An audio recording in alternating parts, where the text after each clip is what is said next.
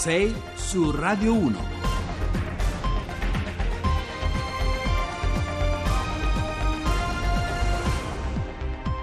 Bentrovati a 6 su Radio 1, buongiorno, giovedì 29 marzo sono le 6 e 8 minuti al microfono con voi Giovanni Acquarulo, viaggeremo insieme su un doppio binario stamattina i temi, le domande, le storie di stretta attualità dall'incidente di Livorno, l'esplosione al porto del capoluogo toscano all'interno di un serbatoio della zona industriale e avremo con noi in diretta nella seconda parte il sindaco Nogarina con cui proveremo ad aggiungere qualche elemento in più su quanto è successo, sulle ragioni della morte di due operai, ammesso e non concesso penso che si possa parlare di ragioni davanti ad una simile perdita. Poi ci sarà come sempre l'attualità politica, perché lo sapete, nel giro di 48 ore il bollettino sentimentale dei rapporti fra Lega e Movimento 5 Stelle in ottica governo sembra essersi repentinamente rovesciato dalla luna di miele sulle presidenze di Camera e Senato alle eh, schermaglie di ieri. Ma poi ci occuperemo di tablet e matematica, perché un'indagine internazionale sulle competenze scientifiche di bambini e ragazzi premierebbe chi li adopera di meno, i nativi digitali, insomma, che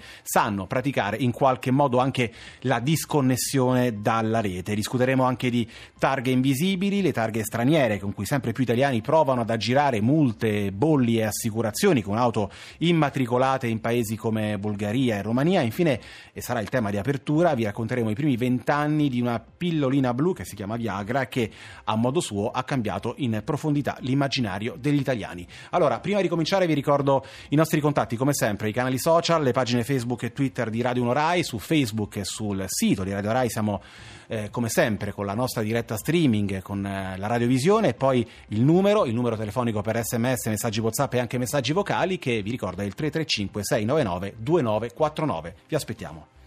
6 su Radio 1.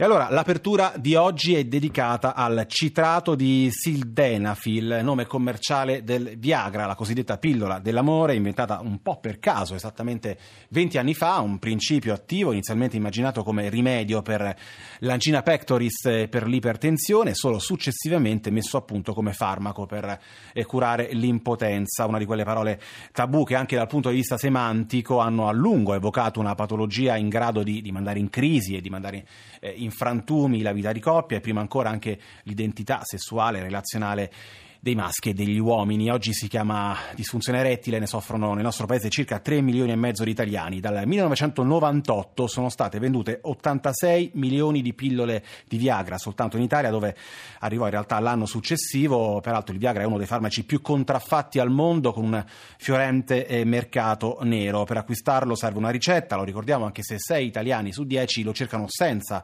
scopi medici, semplicemente per eh, migliorare le proprie prestazioni questo ci dice qualcosa di molto preciso su quanto il Viagra abbia scompaginato in profondità tutto un immaginario prevalentemente maschile intorno alla sessualità e alla vita eh, di relazione. Ne parliamo eh, stamattina con la psicologa e psicoterapeuta Umberta Telfener, autrice fra gli altri del saggio Letti Sfatti. Buongiorno e benvenuta. Buongiorno, buongiorno, a tutti. Allora, dottoressa, ci aiuta a capire eh, in cosa, secondo lei, il Viagra negli ultimi eh, vent'anni ha determinato a migliorare o a peggiorare la vita sessuale degli italiani e non solo? Ma io direi assolutamente migliorare.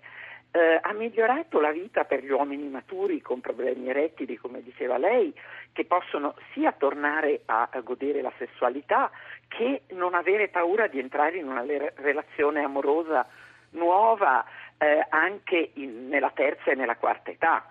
Mm, hanno aiutato a sdaganare gli amori della terza e della quarta età, eh, perché appunto prima eh, c'era un, un, tabù e, e il, il, il, divieto o l'impossibilità o la paura di non fare sesso non, faceva, non aveva permesso di parlare d'amore o di entrare in nuove relazioni ma non aiuta solo le persone mature, aiuta, e, e qui eh, si potrebbe anche sorridere in qualche modo, eh, aiuta i ragazzini che devono decollare rispetto Lo possiamo fare a un orario che ce lo consente, dottoressa, quindi possiamo sorridere, andiamo avanti. Possiamo sorridere assolutamente, eh, perché aiuta i ragazzini che, che devono decollare rispetto alla sessualità e hanno paura di fare una figuraccia e che chiedono il Viagra. Per le prime due o tre volte e poi partono, decollano. e poi ancora di più sorridere, anzi forse anche eh, così alzare un sopracciglio perché eh, le persone che più lo usano sono le persone tra i 40 e i 50 anni eh, che eh, in qualche modo si sentono rambo e vogliono sgominare la concorrenza, eh, vogliono stupire con le loro eh, prestazioni almeno la partner e quindi eh, lo usano per avere delle prestazioni un po' eccezionali. Il 10% del consumo tra delle persone tra i 37 e i 45 anni, è, è abbastanza interessante. Senta, eh, dottoressa, quindi abbiamo visto eh, Viagra ci ha aiutato in qualche modo a sospendere certi pregiudizi e anche a rifiutare alcuni conformismi molto molto diffusi, eh, a rompere anche un tabù, e soprattutto quello che riguarda eh, la difficoltà di parlare dell'impotenza sessuale maschile e soprattutto della vergogna molto maschile, anche quella di eh, parlare dei propri problemi sessuali in genere. Pensa che in questi 20 anni si siano fatti eh, passi in avanti dal punto di vista della sensibilità su questo argomento? Io credo che si sono fatti dei passi avanti, anche se nel mio libro parlo di un'epoca ipermoderna in cui eh, invece in qualche modo l'erotismo, il gioco di coppia eh, si è veramente spento perché c'è paura dell'amore.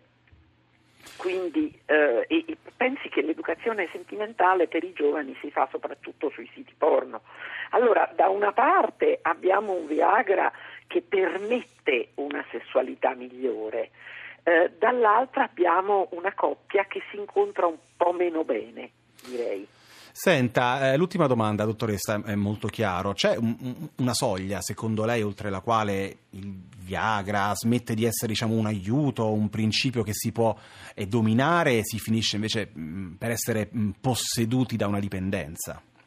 Ma sì, secondo me c'è e è nei casi in cui il Viagra viene usato per mantenere un'immagine idealizzata di sé, cioè abbiamo degli anziani eh, che lo usano per verificare la loro potenza e quindi non all'interno di una relazione ma eh, di prestazioni occasionali una via l'altra, via l'altra, via l'altra. D'accordo, allora io la ringrazio dottoressa, grazie alla dottoressa Umberta Telfener, eh, grazie per essere stata con noi a Radio 1, le auguro buona giornata e buon lavoro. L'ultimo singolo di Tiziano Ferro, solo, è solo una parola, in studio, le sei e 19. Parliamo ora di tablet e matematica, di studio e di tecnologia perché una recente ricerca intitolata Trends in International Mathematics and Science Study, un'indagine internazionale svolta sui bambini di quarta elementare e sui ragazzi di terza media, ci dice che gli adolescenti che usano meno eh, device come iPad o computer portatili o meno hanno performance negli studi matematici e non solo hanno competenze scientifiche più in generale migliori rispetto a chi si aiuta con i tablet letto, magari lo usa tutti i giorni per lo studio, anche per, per socializzare. Per i pedagogisti c'è un dato insieme eh, cognitivo e sociale per cui essere troppo esposti alle tecnologie, magari in solitudine, alimenta un atteggiamento di maggiore passività rispetto al mondo e a alle relazioni. Noi stamattina ne parliamo con chi invece della matematica ne ha fatto una ragione di vita, Roberto Natalini che è direttore dell'Istituto per le applicazioni di calcolo del CNR. Buongiorno e benvenuto. Buongiorno, buongiorno. Allora Natalini, proviamo a contestualizzare meglio il dato di quella ricerca anche per evitare diciamo, terrorismi ingiustificati in un paese che peraltro fa ancora molta fatica a padroneggiare in modo consapevole diciamo, le proprie competenze scientifiche, d'accordo? Sì, ma diciamo, um, questa indagine a me lascia un po' perplesso, ho guardato il questionario che è stato distribuito perché praticamente i ragazzi fanno un test eh, di matematica e di scienze e accompagnano questo test con un questionario in cui rispondono a delle domande. La domanda specifica che gli veniva posta in questo caso era eh, quante volte eh, fai eh, i compiti a casa, tra l'altro i compiti in generale non specificatamente di matematica o di scienze, utilizzando eh, diciamo, supporti digitali, quindi computer o tablet. E le risposte erano eh, mai, eh, una, volta, una o due volte a settimana, una o due volte al mese o tutti i giorni, queste sono le risposte possibili. Allora è vero che ci si, vedono delle differenze, diciamo tra l'altro anche contraddittorie, per esempio chi eh, lo usa tutti i giorni va allo stesso livello di chi non lo usa mai, eh, questo per quelli di terza media, quindi diciamo in qualche modo si contraddice questo dato. Beh, e c'è una, una leggera differenza però la risposta non sembra specifica, insomma in certo senso la, la mia critica è la domanda sembra un po' troppo generica, si sarebbe dovuto fare una domanda più specifica, per esempio ti aiuti per i compiti di matematica utilizzando specificatamente il computer, ma non genericamente per so, trovare una formula, ma proprio per so, essere assistito nello svolgimento delle operazioni, non lo so, no? Perché se uno per esempio fa una ricerca su Wikipedia di storia, certo. facendo copia e incolla, e poi però in matematica va male, non vedo quale sia la relazione, quindi diciamo, è molto fa- difficile trovare una vera correlazione tra questa domanda e l'andamento in matematica. Ecco Natalini, ma quanto può essere invece utile l'uso del computer dentro un percorso diciamo, di accompagnamento strutturato per migliorare invece il rendimento scolastico, ad esempio in matematica? Dico rendimento, ma vorrei dire anche soltanto il gusto, la passione per i numeri, insomma per la cultura scientifica. Eh, eh, infatti è questa la, la, la, domanda giusta secondo me, perché eh, infatti è una buona domanda, nel senso che da una parte sicuramente fare eh, il computer è inevitabile, in certo senso nessuno di noi può, può eh, smettere di usare il computer perché è uno strumento ormai troppo prezioso e dobbiamo anzi insegnare a usarlo, quindi diciamo il problema non è se usare il computer o meno ma come usarlo. E in questo senso allora può essere utilissimo.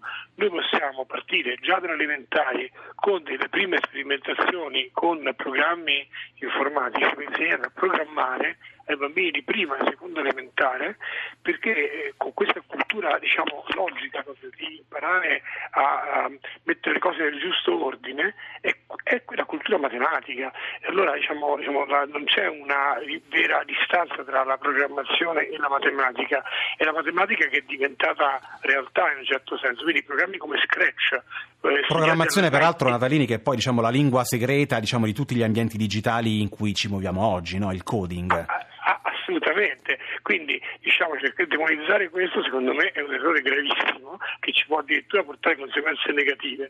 Quindi diciamo, eh, mentre questa, questa, domanda appunto riferiva a una cosa generica, precisiamolo, diciamo che se uno facesse coding dalla prima elementare, fatto bene, imparare a programmare piccoli robottini, per esempio sono esperimenti negli Stati Uniti che sono molto bene in questo senso, eh, più in là utilizzare software come GeoGebra per fare la geometria e vedere anche le figure di movimento, eh, usare Python, che è un altro programma, eh, diciamo, un linguaggio di programmazione per implementare quello che facciamo, appunto le parentesi che sembrano così astratte e noiose diventano realtà nel coding, se io non le metto bene il computer bene.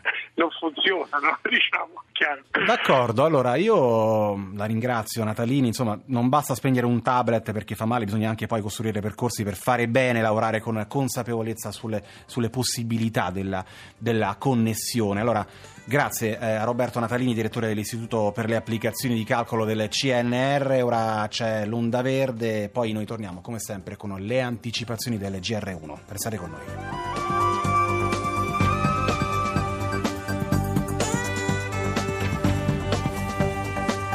RAI Radio 1